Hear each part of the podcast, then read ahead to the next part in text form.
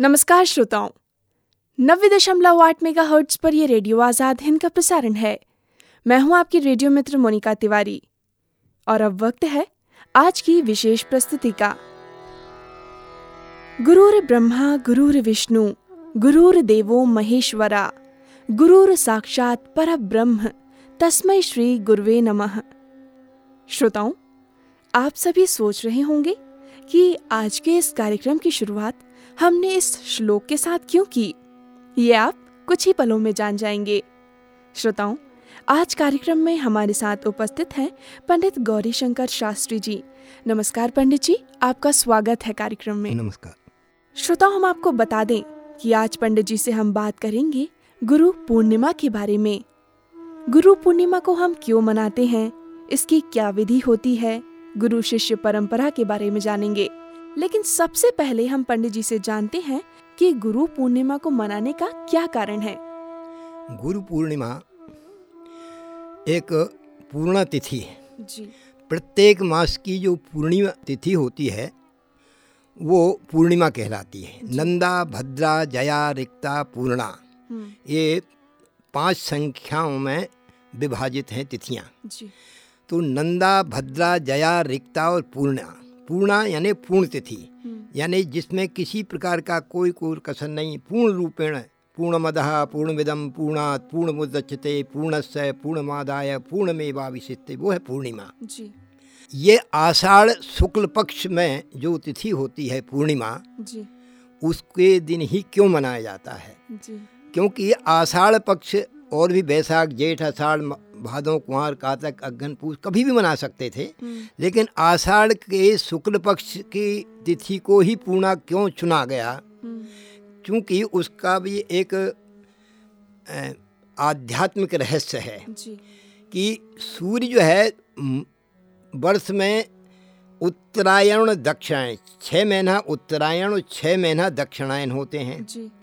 उत्तरायण जो सूर्य होते हैं वो विशेष शुभ फलदायक होते हैं और दक्षिण सूर्य जो होते हैं उसमें जो विशेष मांगलिक कार्य न होकर के धार्मिक कार्य विशेष होते हैं मांगलिक नहीं होते हैं। जी। तो उत्तरायण सूर्य की अं समाप्ति काल वो मकर संक्रांति से और कर की संक्रांति के बीच का जो समय चक्र होता है छः महीने का वो उत्तरायण कहलाता है। तो कर की संक्रांति के पूर्व उत्तरायण की सूर्य की जो अंतिम पूर्णा तिथि है वो पूर्णिमा इसलिए इस विशेष समय अयन बदल रहे हैं इसलिए उसको विशेष महत्व दिया गया है कि आषाढ़ शुक्ल पक्ष में ही गुरु पूर्णिमा मनाई जाती है। बिल्कुल यानी कि आषाढ़ मास के शुक्ल पक्ष को गुरु पूर्णिमा मनाई जाती है। हमने कारण तो जान लिया लेकिन हम गुरु पूर्णिमा मनाते हैं तो इसकी कोई विशेषता भी होगी इसका महत्व भी है उस बारे में आप कुछ बताएँ? देखिए गुरु पूर्णिमा का विशेष जब हम रामनवमी कृष्ण जन्माष्टमी दुर्गा जी का समय मनाते हैं शिव जी का जो है सो श्रावण में अभिषेक वगैरह होता है प्रत्येक देवताओं का जो स्मरण हम प्रतिवर्ष जो है उनकी स्मरण के लिए ताकि जीवन में उनका जो है हमारे जीवन में अवतरित हों। तो इसलिए हम उनका प्रत्येक देवी देवताओं का हम पुण्यतिथि मनाते हैं। जन्म तिथि मनाते हैं। तो गुरु जो है सो चूँकि गुरु एक देवतुल्य होता है जी। गुरु देवता के स्वरूप होने के कारण हम उनको विशेष महत्व देते गुरु पूर्णिमा को मनाया जाता है। जी। अच्छा गुरु पूर्णिमा क्योंकि गुरु जो है शब्द ही एक इतना वजनदार शब्द है कि सारे शब्द उसके आगे फीके पड़ जाते हैं इसलिए गुरु को विशेष महत्व दिया गया है। बिल्कुल सही कहा आपने। गुरु को विशेष महत्व दिया जाता है, उनको ईश्वर के तुल्य माना जाता है। जब हम कहते हैं कि गुरु को ईश्वर के तुल्य माना जाता है, पहले तो ये चला ही आ रहा था, लेकिन अगर हम आज के आधुनिक युग की बात करें तो क्या आप देखते हैं, क्या कहीं ना कहीं गुरु के लिए जो आदर सम्मान था, वो क्या कहीं ना कहीं कम होता जा रहा है? देखिए, जैसा कि पूर्व में श्लोक में कहा है गुरु ब्रह्मा गुरुर विष्णु गुरुर्देवो महेश्वरा गुरुर साक्षात परब्रह्मा तस्मै श्री गुरुवे नमः। जी। उसको ईश्वर तुल्य क्यों माना जाता है? गुरु को गुरुर ब्रह्मा गुरुर विष्णु गुरुर देवो महेश्वरा ब्रह्मा विष्णु रुद्र हम्म, तीनों जब सृष्टि के संचालन के लिए सृष्टि जब उत्पन्न करते हैं तो ब्रह्मा के रूप में भगवान अवतरित होते हैं। जी। और सृष्टि का पालन करने के लिए विष्णु स्वरूप बन जाते हैं। जी। और सृष्टि का संहार करने के लिए शिव स्वरूप होते हैं। हम्म। लेकिन ये देवताओं को भगवान को तीन काम करने के लिए तीन रूप धारण करना पड़ते हैं। हम्म। और गुरु जो है सो एक ही रूप में तीनों काम करता है। ये विशेष महत्व इसलिए ब्रह्मतुल्य गुरु को क्यों कहा गया है कि एक ही स्वरूप में ब्रह्मा विष्णु रुद्र का काम करता है? अब क्या काम होते हैं? गुरु ब्रह्मा ब्रह्मा का काम होता है सृष्टि उत्पादन करना। जी। तो गुरु कौन सी सृष्टि उत्पादन करते अपने शिष्यों के अंदर जो ज्ञान की सृष्टि है वो उत्पादन करता है। तो ये ब्रह्मा का काम हुआ जी। और फिर विष्णु का काम है सृष्टि का पालन करना। हम्म। तो पालन करने के लिए विष्णु का काम यहाँ गुरु क्या करते हैं? कि संसार में अपने शिष्यों को वो उपदेश देते हैं क्या सत्य है क्या असत्य है? जीवन में कैसे चलना चाहिए कैसे नहीं चलना चाहिए? वो आदर्श मार्ग नैतिक मार्ग इन सब चीज़ों का गुरु उपदेश देते हैं। ये सृष्टि को संचालन करने की व्यवस्था देते हैं। इस ये विष्णु का काम करते हैं। सही पथ दिखाते हैं। और उसके पश्चात विष्णु रुद्र का काम जो है सो होता है सृष्टि का संहार करना। जी। जब विशेष रूप से सृष्टि का संहार शिव करते हैं तो गुरु सृष्टि का संहार क्या करते हैं? शिष्यों के अंदर अज्ञानता का जो अंधकार है शिष्यों के अंदर अंधकार के रूपी सृष्टि उसका संहार करने का काम गुरु करता है। इसीलिए गुरुर्ब्रह्मा गुरुर्विष्णु गुरुर गुरुर्देवो महेश्वरा गुरु साक्षात पर ब्रह्म साक्षात पर ब्रह्म है गुरु। इसलिए उनको मेरा नमस्कार है। ये इस श्लोक का अर्थ हुआ और वो आ, गुरु का इसलिए विशेष महत्व दिया जाता है। जी। हम आपसे ये भी जानना चाहेंगे कि गुरु शिष्य परंपरा जो प्राचीन काल से चली आ रही है वो आज कहीं ना कहीं कम होती नज़र आती है। तो इस बारे में आप क्या कहेंगे? क्या सही ज्ञान गुरु शिष्य परंपरा के तहत ही मिल सकता है कि आज के ज़माने में जो ज्ञान की प्राप्ति हो रही है वो भी ठीक है? देखो गुरु शिष्य परंपरा हमारे अनादिकाल से चली आ रही है। जी। इस परंपरा के अनुसार जैसे हमारे यहाँ ज्योतिष के ग्रंथों की रचना की प्रवर्तक जो हुए हैं आदि प्रवर्तक ब्रह्मा हुए हैं। जी। वेदों के प्रवर्तक भी ब्रह्मा हुए हैं। वेदों को बनाने वाले भी ब्रह्मा के मुखारबिंद से वेद निश्रित हुए हैं। जी। और तो वेद के अंतर्गत छः शास्त्र अठारह पुराण और सभी वेद के अंतर्गत की चीज़ें हैं। तो ब्रह्मा आदि प्रवर्तक हुए हैं। तो परंपरा ब्रह्मा से सूर्य ने ली और सूर्य से याज्ञवल्क्य ऋषि ने ली अनेक ऋषियों की परंपरा से वो गुरु परंपरा से चले आ रहे हैं वो ग्रंथ। हैं उन्हीं ग्रंथों का हम अवलोकन करते हैं पठन पाठन करते हैं और ज्ञान वर्धन करते हैं। उन्हीं ग्रंथों में जो हमारी ऋषि परंपरा गुरु परंपरा से चले आए। नहीं ज्ञानेन सदृशम पवित्र मिह विद्यते। ज्ञान के समान पवित्र कोई वस्तु नहीं है। और स्वाध्याय परमम तपः। स्वाध्याय करना यानी पढ़ना ज्ञान प्राप्त करना ये परम तप है। जब ये दो शब्द हमारे यहाँ गीता जी में कहा है नहीं ज्ञानेन सदृशम पवित्र मिह विद्यते तो ज्ञान कहाँ से आता है? गुरु से आता है।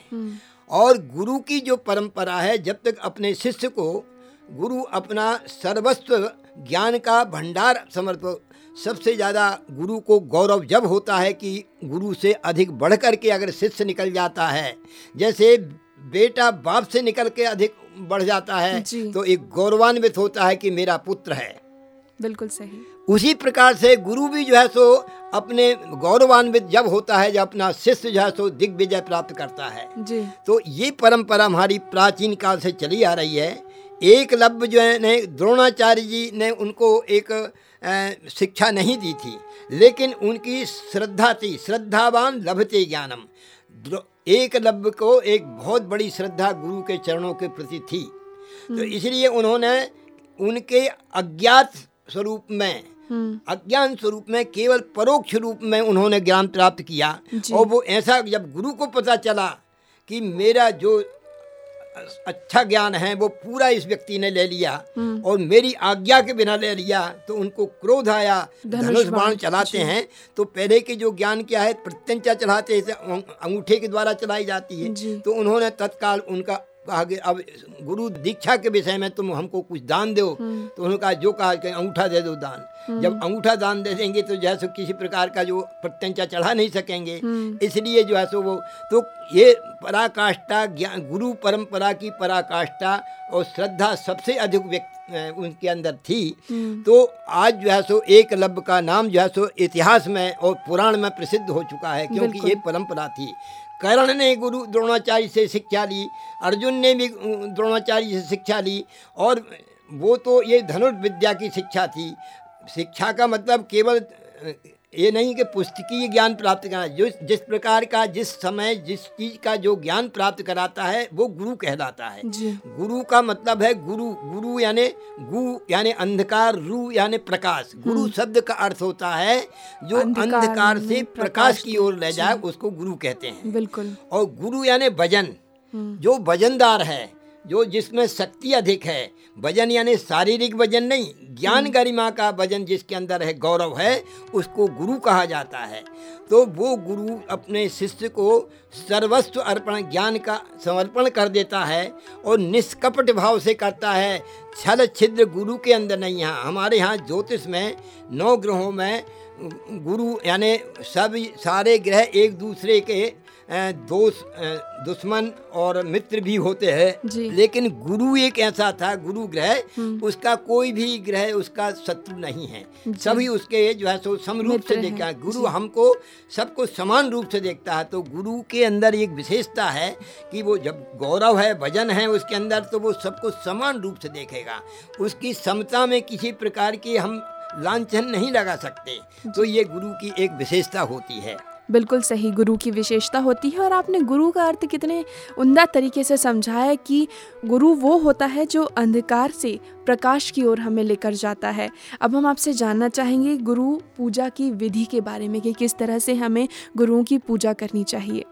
गुरु पूजा जिस प्रकार से हम देवताओं की पूजन करते हैं जी। तो हृदय में श्रद्धा और विश्वास श्रद्धा विश्वास रूपणौ याभ्याम बिना न पश्यन्ति श्रद्धा स्वांतस्थमीश्वरम और श्रद्धावान लभते ज्ञानम। बिना श्रद्धा के ज्ञान प्राप्त नहीं होता। और जब जिनके प्रति हम श्रद्धा रखते हैं जी। तो उनकी पूजन करना चाहिए। तो पूजन क्या है? नवधा भक्ति है पूजन की भी हैं, भक्ति के जैसो नौ प्रकार के स्वरूप होते हैं। श्रवणम कीर्तनम विष्णु स्मरणम पाद सेवनम अर्चनम वंदनम दास्यम सख्यम आत्मनिवेदनम। नौ प्रकार की क्रियाओं से भक्ति की जाती है। तो गुरु की भक्ति भी हम नौधा भक्ति रूप में कर सकते हैं। गुरु ने के कृपा से उनका जो है सो श्रवण करें उनका ज्ञान जो है उपदेश हम श्रवण करें। कीर्तनम हम एकांत में बैठ के कीर्तन करें। गुरु के हम चरणों की सेवा करें और गुरु के जो है सो आज्ञा का पालन करें गुरु के दिए हुए उपदेश को अपने शाश्वत जीवन में शाश्वत बनाए रखें तो सब प्रकार उनके उपदेश को मानना ये सबसे प्रथम पूजन का फल होता है। और जो पूजन करते हैं और उनकी आज्ञा का निषेध करते हैं मान्यता नहीं देते तो पूजन व्यर्थ होती है। तो सबसे पहले तो गुरु के प्रति समर्पण भाव होना चाहिए मन से वाणी से कर्म से। तीनों प्रकार से समर्पित होकर के और गुरु की भक्ति में लगना चाहिए। गुरु की जब पूजन करते सबसे पहले चरण धोना चाहिए। गुरु पद नख मणि गण ज्योति और सुमरत दिव्य दृष्टि ही यह होती।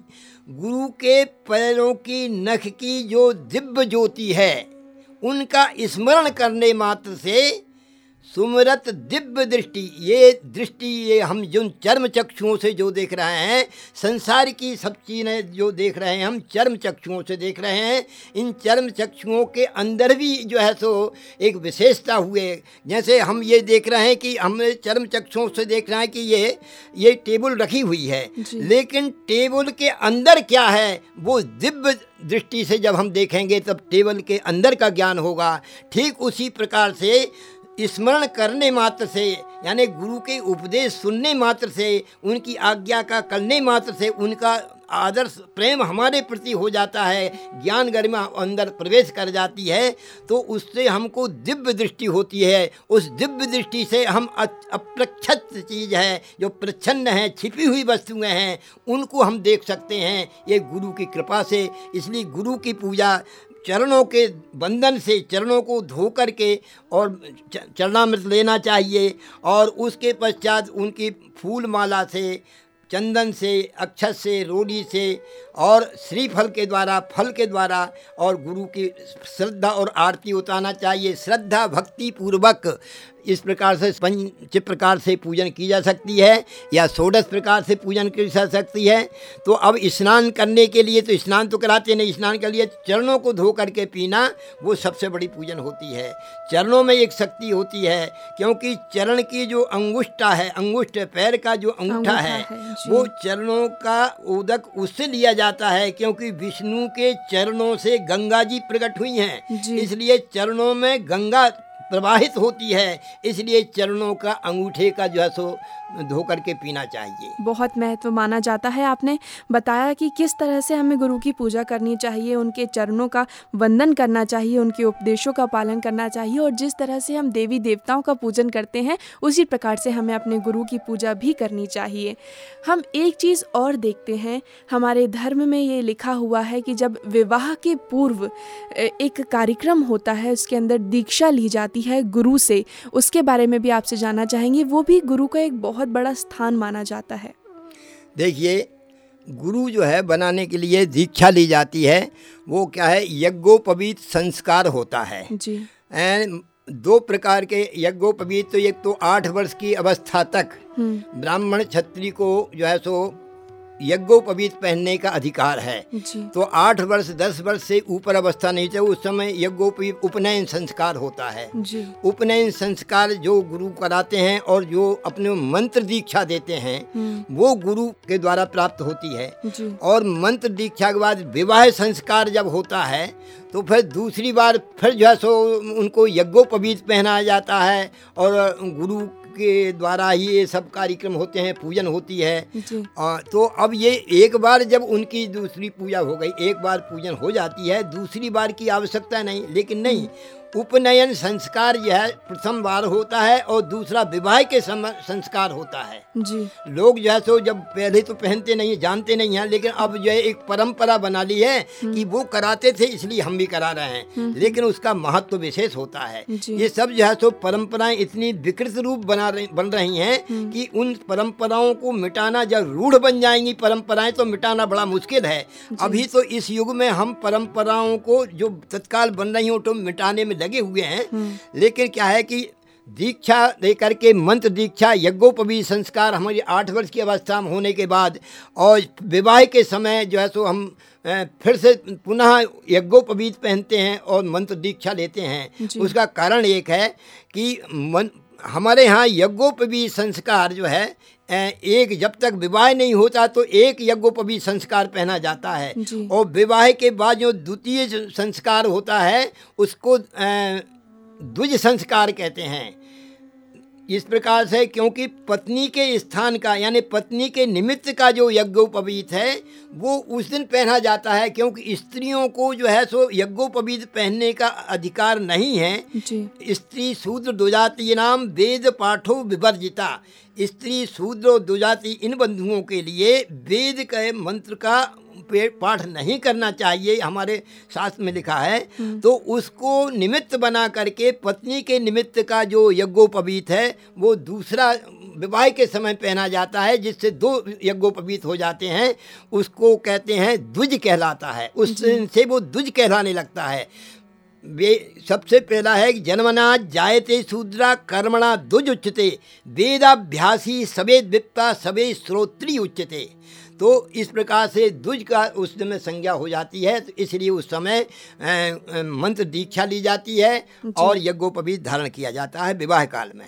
बिल्कुल, आपसे एक चीज़ और जो बहुत ही महत्वपूर्ण है, जानना चाहेंगे कि प्राचीन काल में हम देखते थे, गुरुओं को बहुत महत्व दिया जाता था, लेकिन आज के आधुनिक काल में कहीं ना कहीं वो कम होता जा रहा है और बल्कि यूँ कहेंगे कि यदि इसी प्रकार चलता रहा तो विलुप्त तो हो जाएगा। तो आप क्या कहना चाहेंगे इस बारे में?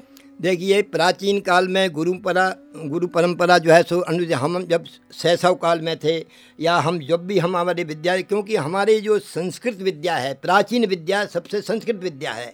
और इसी विद्या से संस्कृत से ही सारी विद्याएँ जितनी भाषाएँ निकली हैं तो प्राचीन भाषा संस्कृत है। और संस्कृत मूल भाषा होने के कारण वहाँ से हमारी गुरु परंपरा से शिक्षा दी जाती है कि गुरु को जो है सो सर्व प्रकार से मान दो। परंपरा से गुरुओं को शिष्यों ने मान्यता दी है। और आज के युग में देखिए गुरु नानक देव जी उन्होंने अपने शिष्यों को दीक्षा दी और गुरु नानक देव ने एक पंथ चला दिया गुरु परंपरा का। जी। अगर संसार में आज भी गुरु परंपरा चलती है तो सिख समुदाय में चलती है उन्होंने परंपरा चली गुरु को सर्व से विशेष मान्यता वाले वो लोग हैं उस एक संप्रदाय चल गया है। तो उनके लिए परमात्मा का स्वरूप गुरु ही है। उनका भगवान कुछ नहीं उनका भगवान गुरु है। तो इतनी बड़ा काष्ठा श्रद्धा की उन लोगों के पास है तो ये गुरु परंपरा की चीज़ ही है। बिल्कुल हमारे यहाँ जब शैशव काल में हम पढ़ते हमारे संस्कृत विद्यालयों में महाविद्यालयों में पढ़ते थे उस समय गुरु जी अनुपस्थित भी रहते थे तो उनकी गादी को प्रणाम प्रणाम करके हम लौट जाते थे। तो गुरु परंपरा हमारे प्राचीन काल से चल रही है और जो संस्कृत का ज्ञान रखते हैं उनको सबको ज्ञान है लेकिन आज वो श्रद्धा समाप्त हो गई। आप आज के युग में श्रद्धा समाप्त हो गई। शिक्षा भी समाप्त हो गई और श्रद्धा भी समाप्त हो। क्योंकि जिस शिक्षा के माध्यम से गुरु अक्षुण्ण जैसो हृदय में विद्यमान रहते थे वो शिक्षा भी आज नहीं रही और उसके गुरु भी वो प्रकार के ना रहे। इस प्रकार से यद्यपि गुरु शब्द इतना है कि कुछ आवश्यक नहीं संस्कृत के हों हम जो है सो कॉलेज में पढ़ रहे हैं वहाँ भी गुरु होता है। जी। आप जो है सो कोई टेक्निकल ज्ञान प्राप्त कर रहे हैं उसमें भी गुरु होता है कोई ड्राइविंग सीखता है वो भी उसका होता है। जो खेल कूद सिखाते हैं उनका कोच भी गुरु होता है। तो नाम धर्म अलग है लेकिन श्रद्धा नहीं है। गुरु तो यानी कोच कह करके पुकारेंगे लिए श्रद्धा नहीं है। यानी मा- उनको गुरु तो कहेंगे कोई कोच कहेगा कोई जी बिल्कुल जिनसे भी हम मार्गदर्शन प्राप्त कर रहे हैं वो हमारे गुरु गुरु- कहलाते गुरु हैं और गुरु आज है लेकिन कहीं ना कहीं श्रद्धा खत्म होती जा रही है। उसी को बढ़ावा देना चाहिए क्योंकि भले ही हम कितने भी आगे बढ़ जाएँ लेकिन गुरु का जो स्थान है वो कभी भी समाप्त नहीं हो सकता। आपने गुरु गोविंद जी की बात कही है तो इस कार्यक्रम की समाप्ति हम उसी दोहे से करेंगे। गुरु गोविंद दो खड़े काके लागू पाए बलिहारी गुरु आपने गोविंद दियो बताए।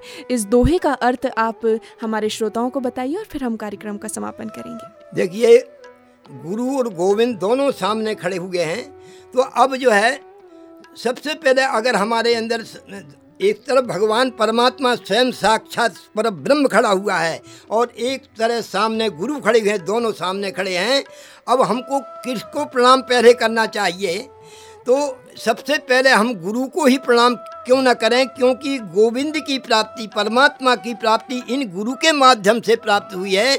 इसलिए हम उन गुरु को पहले प्रणाम करेंगे, जिससे कि हमारा जीवन कल्याणमय हो। अज्ञान तिमिरांध से ज्ञानांजन सलाकया चक्षुर उन्मीलितम ये न तस्मय श्री गुरुवे नमः।